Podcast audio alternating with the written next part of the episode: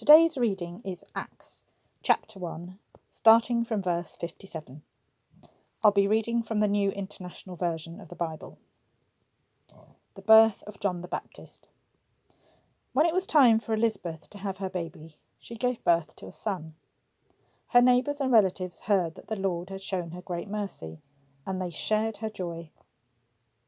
On the eighth day, they came to circumcise the child and they were going to name him after his father Zechariah.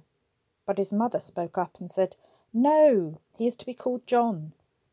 They said to her, There is no one among your relatives who has that name. Then they made signs to his father to find out what he would like to name the child. He asked for a writing tablet, and to everyone's astonishment, he wrote, His name is John.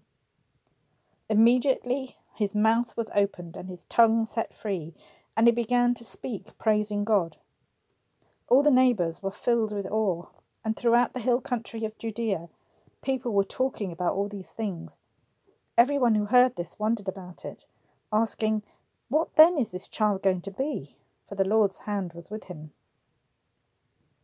His father Zechariah was filled with the Holy Spirit and prophesied, Praise be to the Lord, the God of Israel, because he has come to his people and redeemed them. He has raised up a horn of salvation for us in the house of his servant David, as he said through his holy prophets of long ago. Salvation from our enemies and from the hand of all who hate us, to show mercy to our ancestors and to remember his holy covenant, the oath he swore to our father Abraham, to rescue us from the hand of our enemies and to enable us to serve him without fear, in holiness and righteousness before him all our days. And you, my child, will be called a prophet of the Most High, for you will go on before the Lord to prepare the way for him, to give his people the knowledge of salvation through the forgiveness of their sins, because of the tender mercy of our God, by which the rising sun will come to us from heaven, to shine on those living in darkness and in the shadow of death to guide our feet into the path of peace. And the child grew and became strong in spirit, and he lived in the wilderness until he appeared publicly to Israel.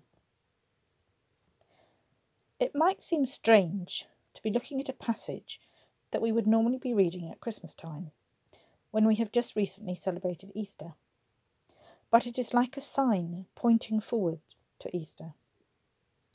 Elizabeth, the cousin of Mary, gives birth to her promised son six months before Mary gives birth to Jesus.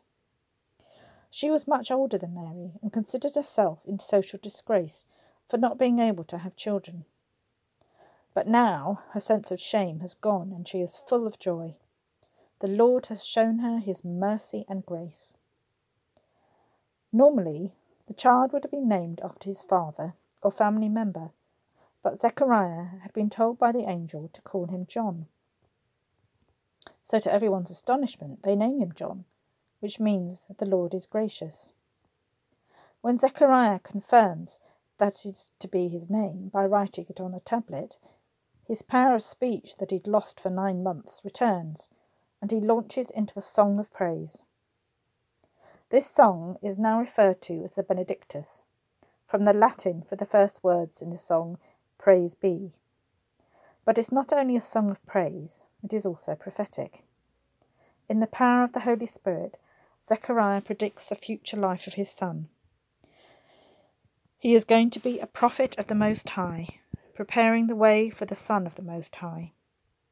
There had not been any prophets for over four hundred years, and now here was one who was like another Elijah, who would fearlessly preach the message of repentance and forgiveness.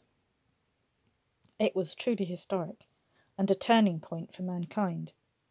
After so long a silence from God, now the Lord is about to enter our history and reveal his master plan of saving not just the people of Israel, but the whole world, all of his creation.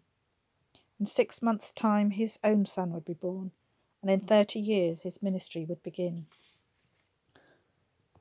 John most likely lost his parents, who were already old when he was born, at a young age.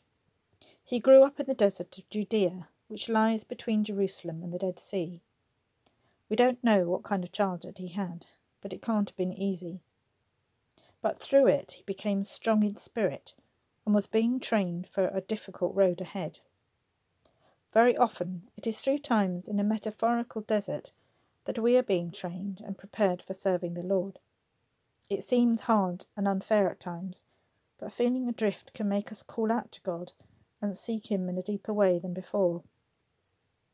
All too often, we can muddle along in our own sweet way until something hits us side on, and we have to stop and reevaluate what we are doing and why. We need to get back to basics. That as Christians, our calling is to be like John, preparing the way for people to meet Jesus. Being his ambassadors is really what matters most. And we can only do this effectively in the power of the Holy Spirit. And that's why we'll be celebrating Pentecost in a few weeks' time. Let's pray. Father God, fill us now with your Holy Spirit, that we may be beacons of light, showing the way to Jesus. Amen.